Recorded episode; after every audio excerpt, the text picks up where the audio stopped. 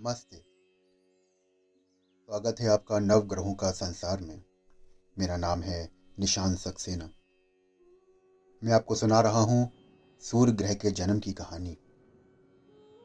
आइए चलते हैं अगले भाग की तरफ़। त्रिमूर्ति गण इतर देवता गण मानस पुत्र गण सभी विश्वकर्मा के महल के सामने पधारे। सभी के समक्ष संज्ञा सूर्य का विवाह वैभवपूर्ण संपन्न हुआ। नूतन दंपत्ति को सुख संतोष से जीवन बिताने, संतानवंत होने के आशीर्वाद त्रिमूर्तियों ने दिए। अंतरिक्ष के ज्योति मंडलों में स्थित सूर्य मंडल में सूर्य के लिए स्वर्ण मंदिर के निर्माण करने के लिए श्री महाविष्णु ने विश्वकर्मा जी को सूचित किया। अभूतपूर्व एवं अद्भुत स्वर्ण मंदिर। दमाद को भेंट के रूप में निर्माण कर देने का वचन विश्वकर्मा जी ने दिया। संख्या सूर्य के विवाह के संधानकर्ता की तरह व्यवहारित नारद मुनि की त्रिमूर्तिगण ने प्रशंसा की। सूर्य ने ससुराल के घर में कुछ दिन बिताए। सूर्य संज्ञा को लेकर माता पिता के घर आए और कश्यप की सभी पत्नियाँ संज्ञा को देखकर मंत्रमुग्ध हो गईं। चिरकाल में ही सूर्य हमें छोड़कर धर्मपत्नी समेत अलग से जीवन बिताने जाने की आलोचना से अदिति विचारों में डूब गई।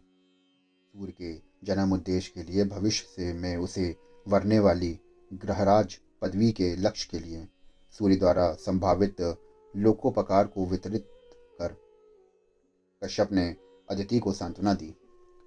लोक बांधव के रूप में होने के आशय से वर मांगकर माता के रूप में तुम अपने स्वार्थ को त्याग चुकी हो। अपना सूर्य कहीं भी रहे तुम्हें आशय की पूर्ति तुम्हारे आशय की पूर्ति हो रही है। यही स्मरण रहे कि कश्यप प्रजापति ने कहा। सूर्यमंडल में मंदिर निर्माण कार्य पूरा होते ही विश्वकर्मा जी कश्यप के आश्रम पहुँचे। नूतन मंदिर में प्रवेश करने के लिए दमाद से निवेदन किया। सूर्य ने माता पिता और मौसियों से विदा मांगी। तुम्हारे द्वारा संकल्प किए और क्षणों में ही मैं तुम्हारे सानिध्य में रहूँगा, माँ। चिंतित ना होने का अनुनय उन्होंने अपनी माता से किया। श्री महाविष्णु के आदेश का पालन करना भी तो सभी का कर्तव्य है। विश्वकर्मा जी, पुत्री और दामाद को उनके लिए स्वयं द्वारा निर्मित किए गए भवन विशेष में छोड़कर चले गए। संज्ञा व सूर्य ने अपना दाम्पत्य जीवन आरंभ किया। दोनों साथ साथ आकाश मंदिर में, उद्यान वन में आनंद यात्रा करने लगे। संज्ञा जहाँ घूमती, वहीं सूर्य की दृष्टि घूम जाती। लता जैसे शरीर, चमकता शरीर, वर्ण, प्रणय, कांति फैलाने वाले विशाल नेत्र, चलने पर नृत्य करते पाद मुखवण पर सौंदर्य की चुड़ीती देने वाले केश पद पद कर नर्तन करती सुंदर वेणी प्रणव देख द्रेक स्पंदित करने वाले होठ, संज्ञा लतिका सम्मोहक की तरह चलते हुए सूर्य के समीप पहुँची। उनके चरणों के पास बैठकर तदेक सूर्य के नेत्रों में निहार रही है। स्वामी, आपसे कुछ मांगने की इच्छा हो रही है। सूर्य मुस्कुराए और बोले कि तुम्हें बिना मांगे ही सब कुछ देना चाहता हूँ। तब मांगने पर क्यों नहीं दूँगा? संज्ञा के होठ लजा गए और वो बोले मुझे आ, संतान चाहिए तीन। सूर्य के कंठ से आश्चर्य व्यक्त हुआ तीन? हाँ दो कुमार और एक कुमारी। संज्ञा ने आशापूर्वक आगे कहा अनुग्रह करेंगे ना या कहें सूर्य ने हँसते हुए चरणों के पास से उसे ऊपर उठाते हुए क्या? ग्रहण किया ना? संज्ञा ने शयागार में जाकर स्वर्ण द्वार बंद किए।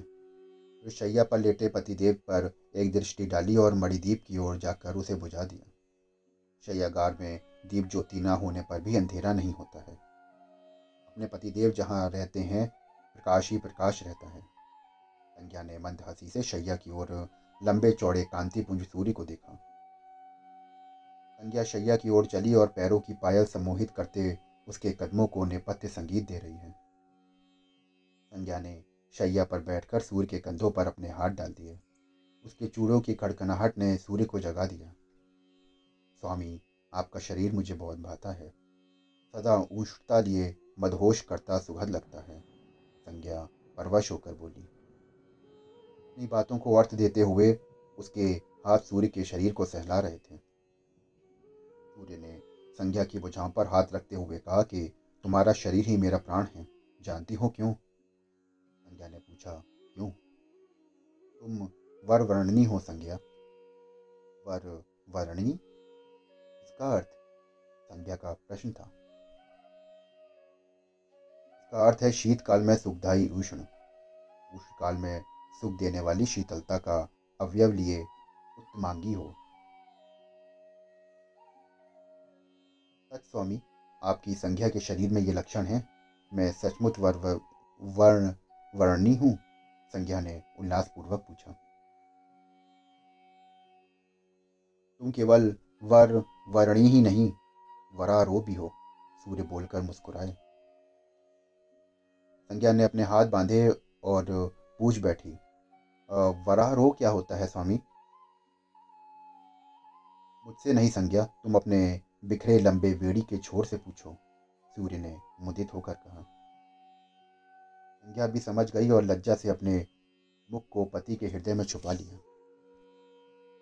निर्विकल्पानंद ने शिष्यों को साभिप्राय देखा। नवग्रहों में के प्रथम देवता के विषय में सुना ना आगे दूसरे ग्रह देवता चंद्र का जन्म वृत्तांत सुनाऊँगा। कहते हुए प्रारंभ किया। चंद्र को आत्रेय कहते हैं, वे अत्रि पुत्र हैं। अत्रि कौन है, आप लोगों को याद है ना? ब्रह्मा के मानस पुत्रों में से एक। आपने बताया था गुरुजी। दानंद ने कहा भी कल्पनानंद बोले हाँ अत्रि ने किसे अपनी पत्नी के रूप में स्वीकार किया था, वो भी बताया था। महर्षि की पत्नी अनुसुईया है और अनुसुईया किसकी पत्नी है, जानते हैं? सदानंद ने कहा, बताइए ना गुरुजी। ब्रह्मा ने, मानस पुत्र, कर्दम स्मरण आया।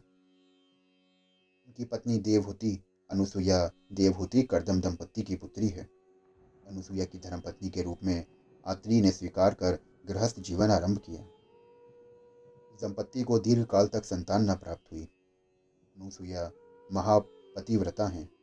असमाना, असामान्य विधान से अपने पतिव्रता की महिमा से संतान प्राप्त कर सकी वो। ये संघटना बहुत ही विचित्र है। सुनाऊँगा, सुनिए। कहकर निर्विकल्पानंद ने आरंभ किया। दोस्तों, आज हमने संपूर्ण सूर्य ग्रह के जन्म का वृतांत सुना। ये जन्म कथा समाप्त होती है। अब हम आगे शुरू करेंगे चंद्र ग्रह के जन्म का सफ़र। जानेंगे कि कैसे चंद्र ग्रह का जन्म हुआ।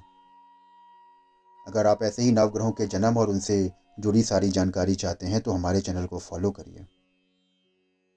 फिर मिलता हूँ आपसे अगली जन्म कथा के साथ। धन्यवाद।